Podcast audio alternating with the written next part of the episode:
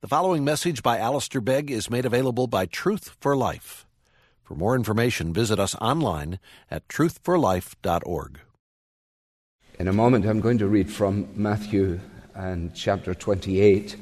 But before I do, I want to read uh, briefly two other passages. And to save you from leafing through them and to save me waiting for you to find them, um, you can look for them later on. All right. But the first is the statement that we find in Daniel chapter 7, where Daniel says, I saw in the night visions, and behold, with the clouds of heaven, there came one like a son of man. And he came to the Ancient of Days and was presented before him.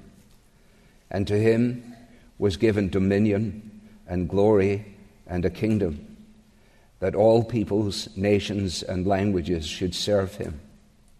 His dominion is an everlasting dominion which shall not pass away, and his kingdom one that shall not be destroyed.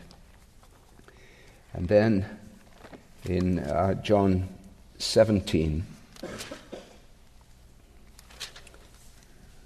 and verse 20, J- Jesus is praying.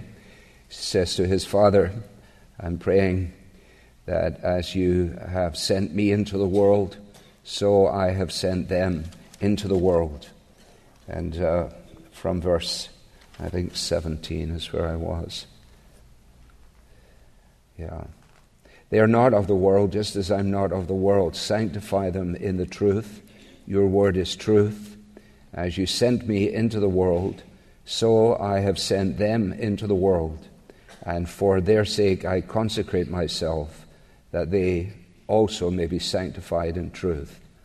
I do not ask for these only, but also for those who will believe in me through their word.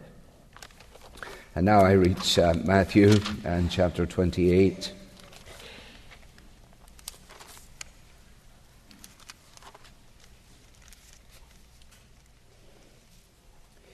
Now, after the Sabbath, toward the dawn of the first day of the week, Mary Magdalene and the other Mary went to see the tomb. And behold, there was a great earthquake, for an angel of the Lord descended from heaven and came and rolled back the stone and sat on it. His appearance was like lightning, and his clothing white as snow. And for fear of him, the guards trembled and became like dead men. But the angel said to the woman, Do not be afraid, for I know that you seek Jesus who was crucified. He's not here, for he is risen, as he said. Come, see the place where he lay. Then go quickly and tell his disciples that he's risen from the dead. And behold, he's going before you to Galilee. There you will see him. See, I've told you. So they departed quickly from the tomb with fear and great joy and ran to tell his disciples. And behold, Jesus met them and said, Greetings. And they came up and took hold of his feet and worshipped him. Then Jesus said to them, Do not be afraid. Go and tell my brothers to go to Galilee, and there they will see me.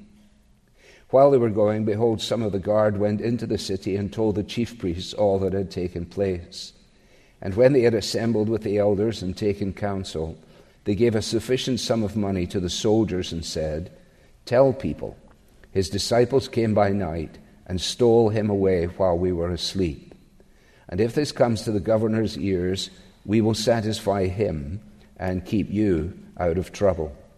So they took the money and did as they were directed. And this story has been spread among the Jews to this day.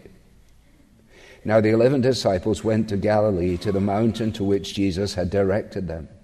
And when they saw him, they worshipped him, but some doubted.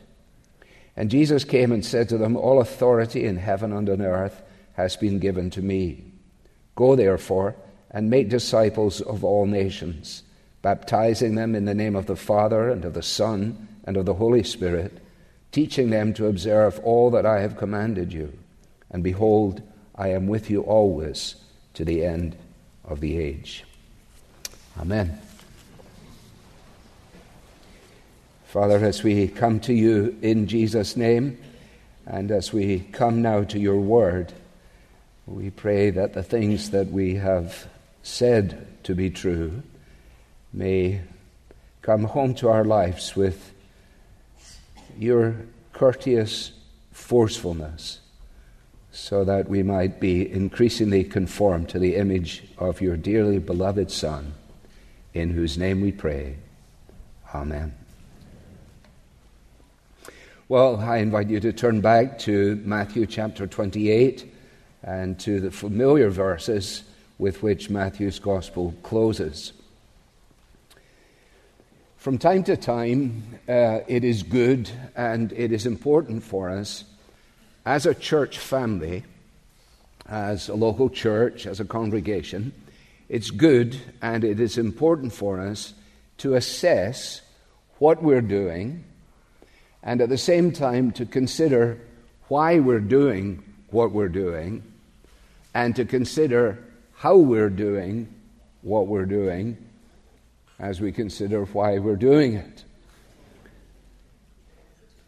A good number of years ago now, when I had been in Australia and felt as far away as I've ever felt in my life, I came back from that trip. I don't remember when it was.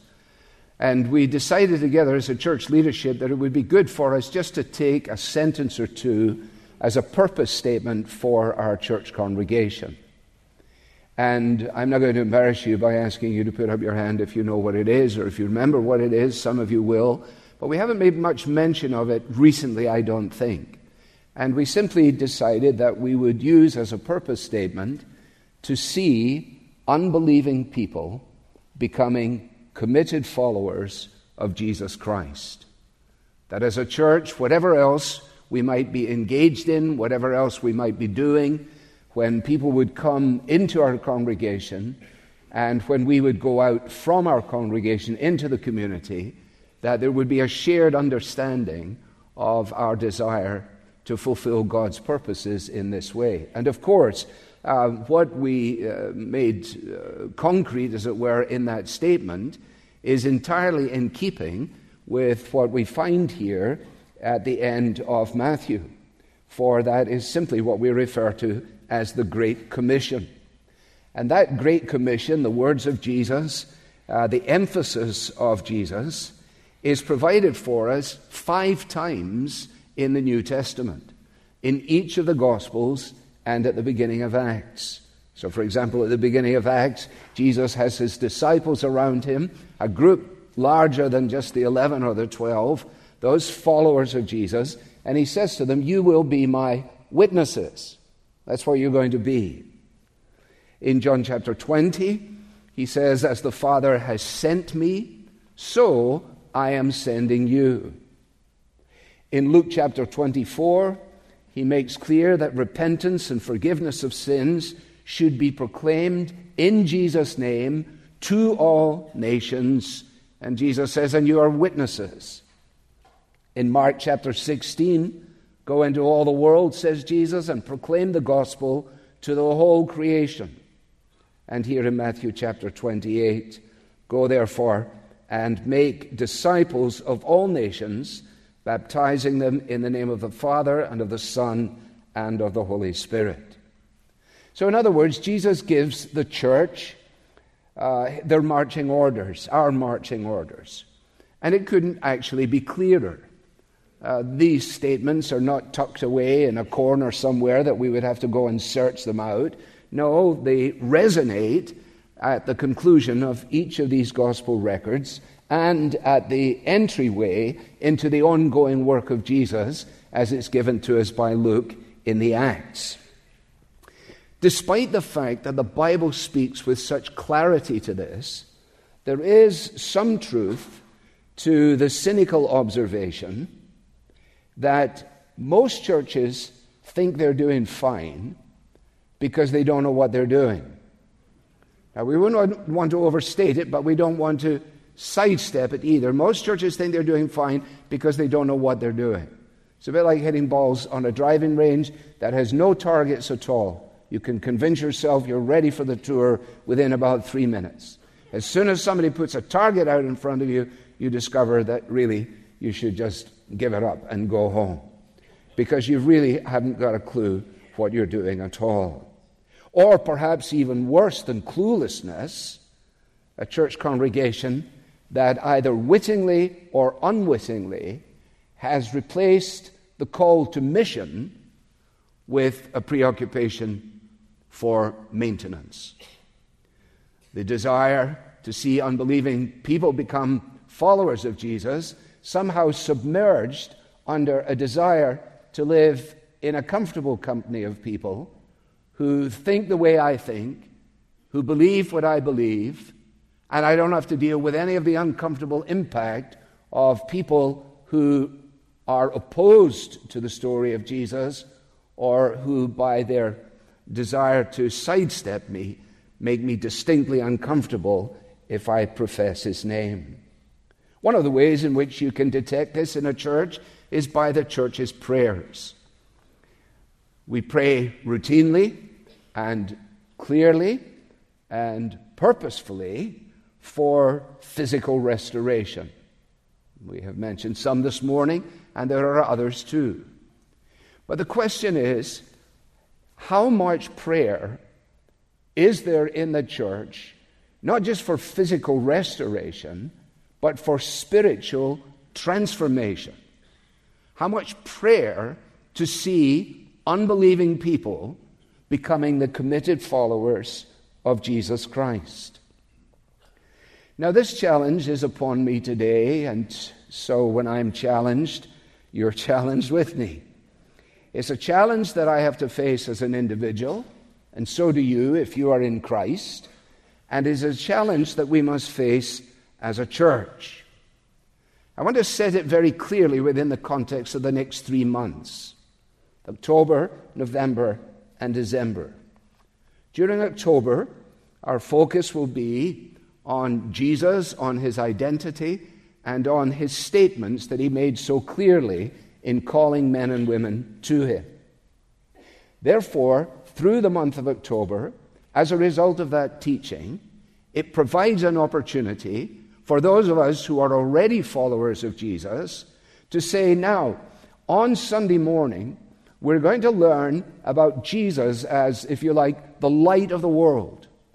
Who do I know in my office that needs light in their darkness? Who is of my family would benefit from having the Bible taught to them in relationship to these things?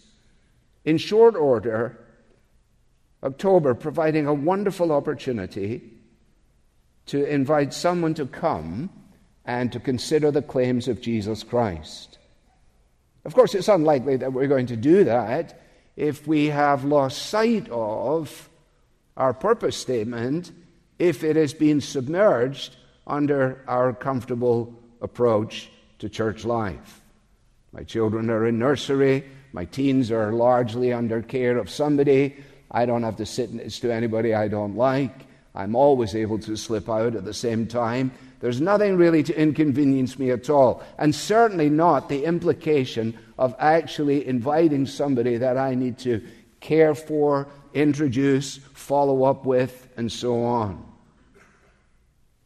So, with all that said, notice the Great Commission as it's given to us here at the end of Matthew. I'm going to make three statements from the text, and um, I think that they are easily understood and uh, hopefully, by God's goodness, will be carefully applied. The first is this that what we find here is a claim that only Christ can make. A claim that only Christ can make. And Jesus came and said to them, and here's the claim all authority in heaven and on earth has been given to me. Now let's just allow that to settle in our minds for a moment. That somebody would stand on the stage of human history and make such a claim. In the entire cosmos, says Jesus, I am the authority. No mere human being in their right mind ever made such a claim. No mere human being in their right mind ever made such a claim. But Jesus does. And at the very beginning of the Gospels, when he steps forward the reaction of the people, we're told, is amazement and is wonder. And they say, and you find this at the beginning of Mark, uh, what is this? A new teaching and with authority. With authority. They found themselves saying, Well, who is this person? Who does he actually think he is? And is he the person that he declares himself to be? You see, that's the question that inevitably confronts us when we look into the face of Jesus as revealed in the Bible. What was Jesus saying on that occasion? Well, what was he saying? He was saying the whole Old Testament points to me. The time is fulfilled, the kingdom of God is at hand. Repent and believe the gospel. When he returned, local boy, to his synagogue in Nazareth, you remember the exact same thing happened. Reading from the prophecy, he sent me to proclaim good news to the poor, liberty to the captives, recovery of sight to the blind, liberty to the oppressed, to proclaim the year of the Lord's favor. The people couldn't believe their ears. Not because he was reading the prophet, but because of what he said afterwards. He sat down, and all the eyes in the synagogue were fastened on him, we're told by Luke. And he said to them, Today, this scripture is fulfilled in your hearing. And you remember what they did? Well, they decided they'd try and kill them, they'd try and throw them over a cliff and be rid of them. Such an amazing statement. And when you read at the end of Luke's gospel, remember when Jesus is dealing with these folks who had encountered him on the Emmaus Road, when, when he opens all the scriptures up to them, he's, you remember he says, How slow of heart you are to believe all the things that were written about me in the Bible. He's doing the very same thing. He says to them, Do you not realize that this is all about me? This is not, this is not ego, this is divinity. And that's why we read from Daniel. Because what Daniel saw in the night visions has been fulfilled in Jesus a dominion that stretches to the ends of the earth, an authority that is both in heaven and on earth. And so, all authority in heaven and on earth has been given to me. Well, the disciples were completely taken aback by that themselves, weren't they? At the end of a long day, a day that had begun with the women going to the tomb, coming back with a story, the big brave man saying, Sounds like an old lady's tale, not something we should believe in. By the time you get to the end of the day, they're all gathered there. And John tells us that Jesus came and stood among them. He came and stood among them. They had seen him calm the sea. Remember, they said, Who is this? That even winds and waves obey him. And now they see him come to calm their doubts and their troubles and their fears and to commission them. He who has declared himself to be the way and the truth and the life and the light and the shepherd and the bread and the gate and so on, and the king, the king It's been interesting this week, hasn't it? Singing God Save the King. I'm not supposing you have. I've tried it a couple of times. But in the weekend essay in the Times of London, A.N. Hunter, the historian, has a wonderful piece that's the heading of his essay. It's too much to hope the King can save us from ourselves. That's the essay for the weekend. It's too much to hope, he says that the King can save us from ourselves. This great groundswell of sort of uh, royal nostalgia sweeping over the nation in such a way that even political arguments are set aside momentarily. And he writes and he says, Do you really think that this is going to fix us? Of course, no earthly king can fix us. But to Jesus has been given a name that is above every name that at the name of Jesus, every knee will bow and every tongue confess that Jesus Christ is Lord to the glory of God the Father. That's what Paul is saying. Paul saying. Paul who hated Jesus. Paul who didn't believe in Jesus. Paul who thought the whole Christian thing was a crock until he met Jesus. And you may be here this morning, and that's exactly where you are. For whatever reason you attend church, I'll never know why. unless you tell me. But deep down inside, no, it maybe has something to do with social acceptability. It maybe has something to do with the hope that you might catch something along the way. But when you meet Jesus, when you meet him as he is, when we find him to be a savior for sinners and a friend to the lonely, and the one who grants peace to our troubled consciences and so on, then we'll be able to speak of him in a very different way. Then we'll understand why the writer to the Hebrews begins uh, this great uh, letter. In these last days, God has spoken to us by his Son, whom he appointed the heir of all things, through whom also he created the world.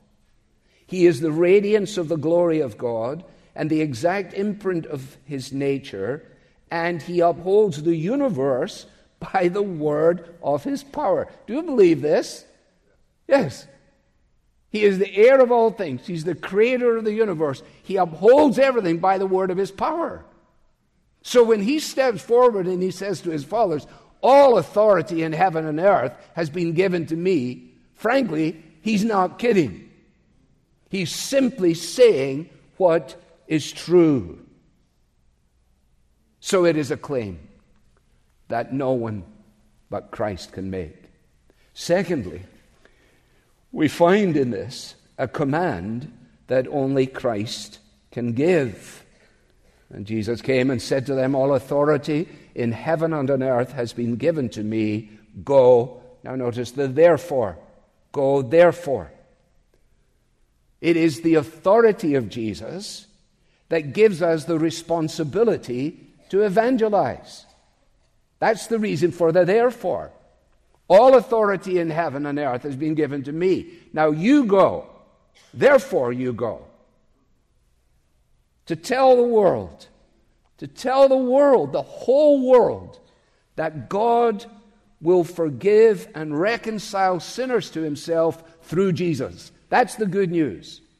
That although we're bent, crooked, messed up, and apparently unfixable, the good news is that despite our rejection of God, our rebellion against His commands, our disinterest in His authority, and so on. He loves us with a pursuing passion. And He comes to us and speaks to us because God loves saving people. So much so that He unleashes His church to be about the business of doing that very thing. Now, there's a logic in this, isn't there? And it helps us to answer the kind of question that is inevitably put to us. This is what people will say What right do you have? Or worse, what right do you think you have to interfere in the religion of another country or of another culture or of another classroom in the realm of education? What right do you think you have to speak to the children of our generation? What right do you think you have to stand up against a godless agenda and proclaim Jesus as the only way? What right do you think you have? The answer is the right that I have is because I am in the service of the one in whom resides all authority in heaven and on earth. Why would you do this? Someone says. Because I'm commanded to. Commanded to. The answer is not because I feel a surge in my tummy. It's not because I feel guilty. It's because it is an inevitable consequence of who Jesus is. The whole world needs to know who Jesus is. If Jesus is going to reign wherever the sun in its ultimate expression, how is that going to happen? Except through the church of Jesus Christ, understanding the claim that only He can make, and obeying the command that only He can give. Now, notice it.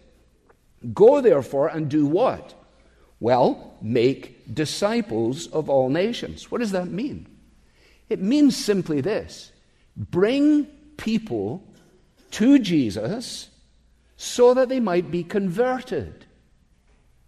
It doesn't mean go and try and bring your lifestyle into their orb. It doesn't mean go and try and share your ideas with them about religion. No, it means go to them and share Jesus with them in such a way that they understand to meet Jesus is a crossroads.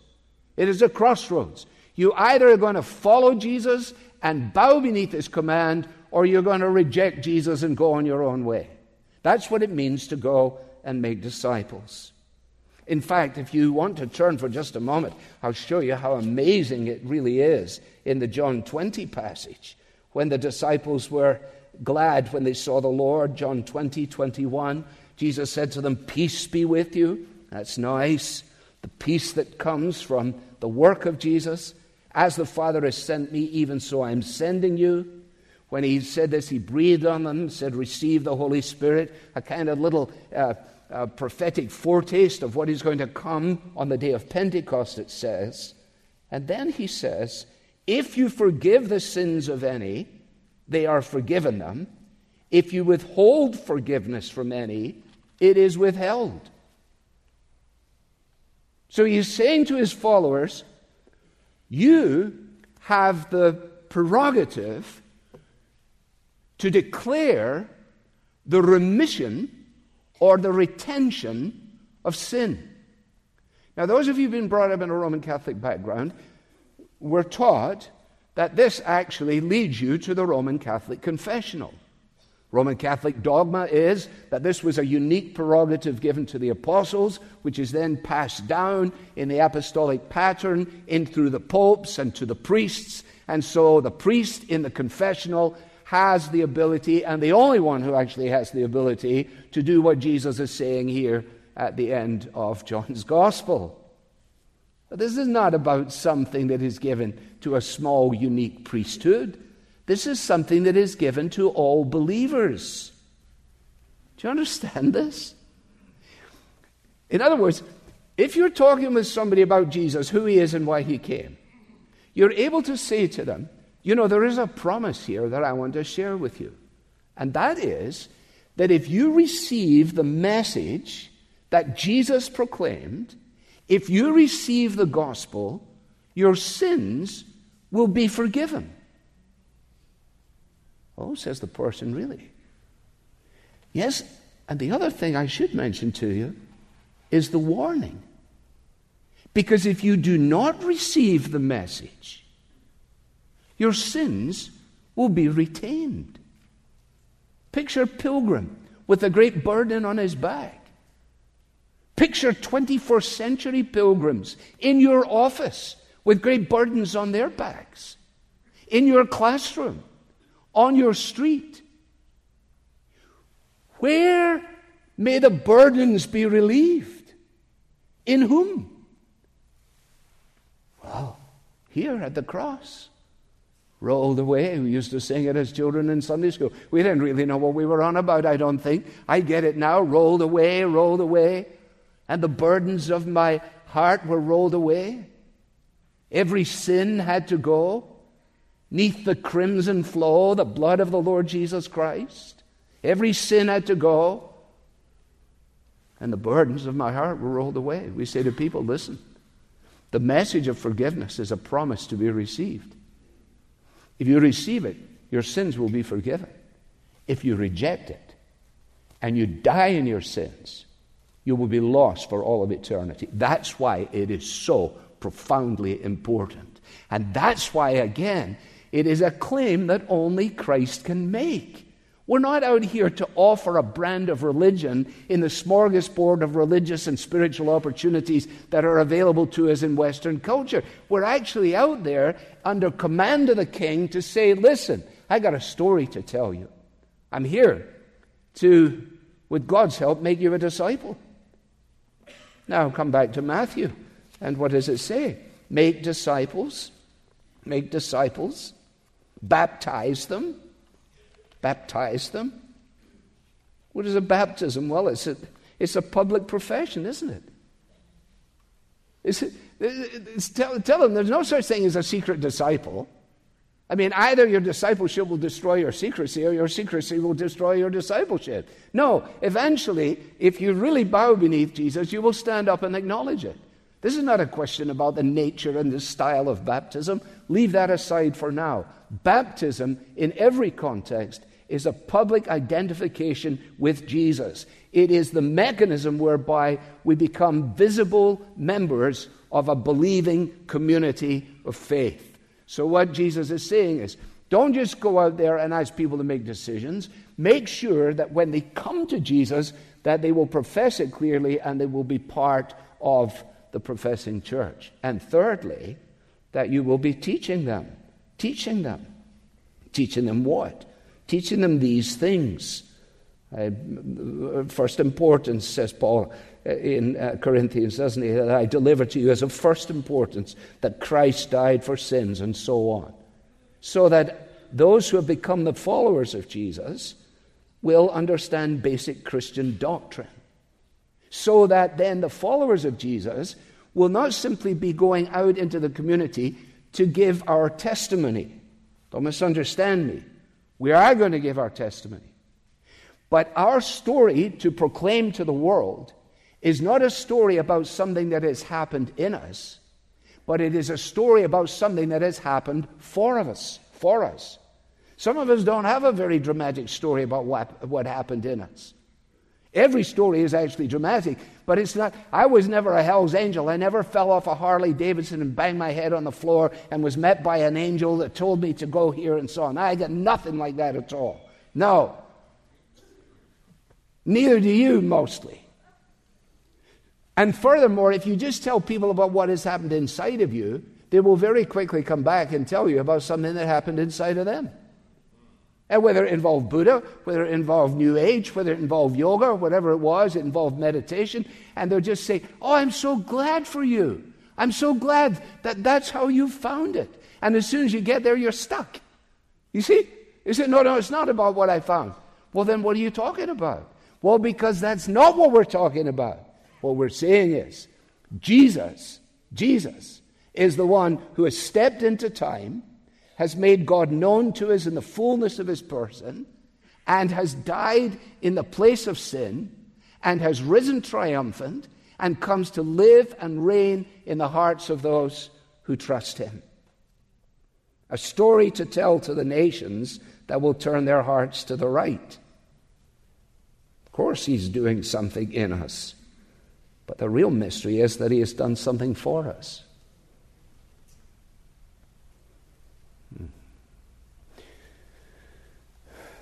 It's a command that only He can give. You know, we've got many activities here at Parkside Church. All good, all necessary, but all to serve one priority to serve one priority to see men and women being converted, seeing them baptized, fearlessly identifying themselves as followers of Jesus, seeing them being taught, being catechized, growing in an understanding of Scripture and of Christ and of His work. And this does not happen and will not happen. This kind of widespread evangelization will only happen when it is undertaken by all. This command is not given to a select few. This command is given to the followers of Jesus. It is a charge that is laid upon the whole church, a whole gospel for a whole world. And I can sense that some of you would say, well, you know, I don't know that I'm even fit to have any part in that. Well, that's a good starting point, isn't it? The reason that some of us say nothing is because we have nothing to say. We got nothing to say. Because we ourselves are, if you like, unconverted believers.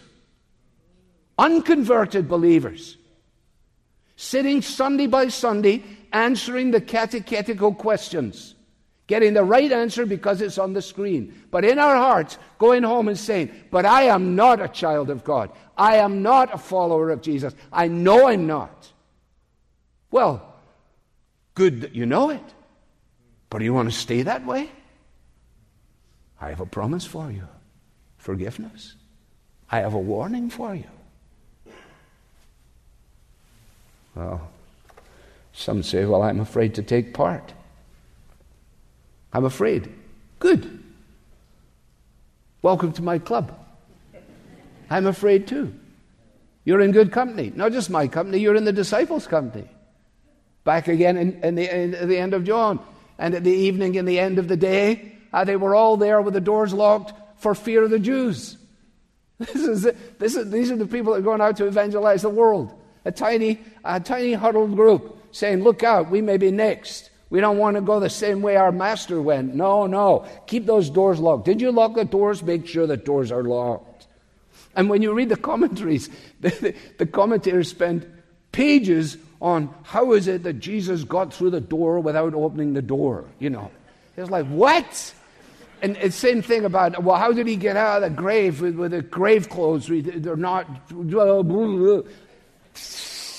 Get out of here. Listen, the great miracle is not how he managed to get in, but how he got these characters out.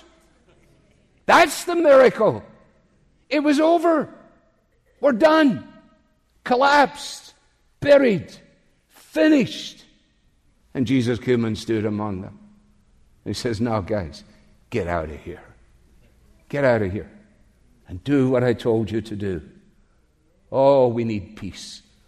It's mine to give. Oh, we need power. It's mine to supply. Oh, we need your presence. Well, you can be guaranteed it. So, it brings me back to Matthew again. You can tell I'm bouncing between all of these records. A claim that only Christ can make, a command that only Christ can give, and a comfort that only Christ can provide. I'm fearful. Yeah, I understand. Behold, I am with you always to the end of the age.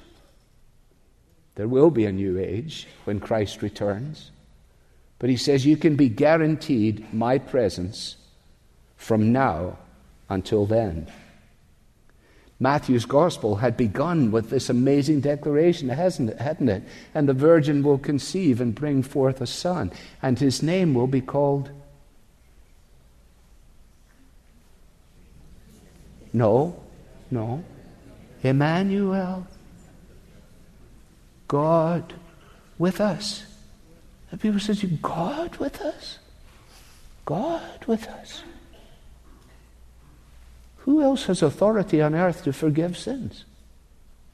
So it starts with God with us, and he ends his gospel, God with us. Jesus had been preparing his disciples for his departure. He'd said to them, You know, I'm going to go away. The Holy Spirit will come. They didn't have a clue really what he was saying. But now he says to them, And I want you to go, and when you go, I am with you. They weren't going out to start a new deal. They were going out to continue the work that he had begun to do. That's why Luke's, Luke's gospel ends as it does, and Acts begins.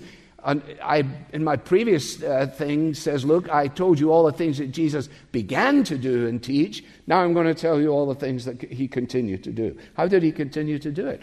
Continue to do it through his followers.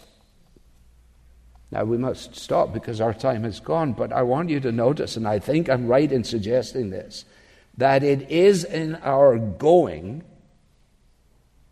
that we experience His power and His presence. In our going. We could add in our gathering as well, because when we gather in this way, we go. You don't go, you don't know. You go, you know. This is learning on the job. Go, and I will be with you. You don't go? How will you know His presence? You say, Well, I know it in different ways. I get that. But we're talking here about a very express command. And the same is true here. You see, when we gather here to proclaim the gospel, and I'm not proclaiming the gospel now, I'm seeking to encourage us to get serious about the opportunity to share with our friends and invite them to hear others as they proclaim the gospel. When we gather to proclaim the gospel, the X factor, the X factor is not the competency of the preacher. It is not the vibrancy of the praise. It is the authority of the presence of King Jesus. That he is actually here that He is actually among us.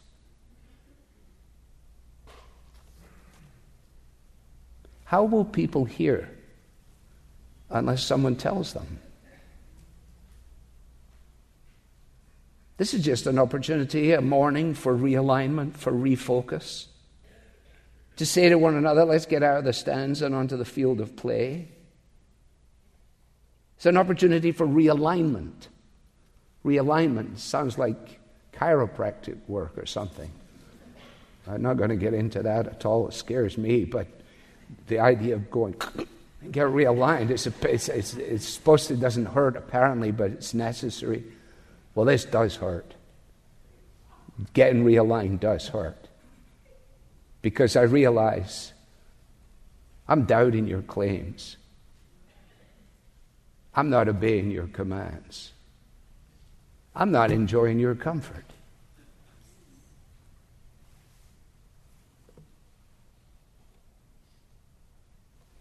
How about this? About three months till we get to the end of the year. How about if we decide that we will pray about bringing three people under the sound of the gospel between now and the end of the year? Three months, beginning October 1. The Christmas concert doesn't count. You're not getting a freebie on the Christmas concert. Not for a moment. That's, that's bonus points. No. Because here's the deal the greatest evangelistic potential of Parkside Church, except when we're scattered in the community, the greatest evangelistic potential of Parkside Church is not in special events, vis a vis Christmas, Easter, whatever it might be, but is in the routine services, the Sunday by Sunday services, conducted well and under the prevailing power of God the Holy Spirit. That if you don't understand that, I really pray that you will understand it. That you have the privilege, under the tutelage of the pastoral team here, that few enjoy. That the people that I meet throughout the entire nation, many of them would give their eye teeth to be able to be present on these occasions, to bring their loved ones to hear the story of Jesus. That sounds like ego. There's not a, there's not a shred of it in there. So, three people. And then how about praying that one of the three will be converted before Christmas? You say, well, why, why don't you pray like Jeff Mills? He prays maybe a million people will be converted before Christmas. He is, he is a much braver prayer than I am. I can't, I, I can't get there. I get three, three invited and one converted. That's as good as I can do at the moment. So many people here between the two services, two and a half thousand people. I'll bring in three people. One person getting converted out of three. Does that give us two and a half thousand new followers of Jesus? One times two and a half? It's quite a thought, isn't it? A claim that only Christ can make, a command that only Christ can give, a comfort that only Christ can provide. And the job's not done, the task's unfinished. And you have been assigned under Jesus to a place that has not been assigned to the person next to you, just to you. Father,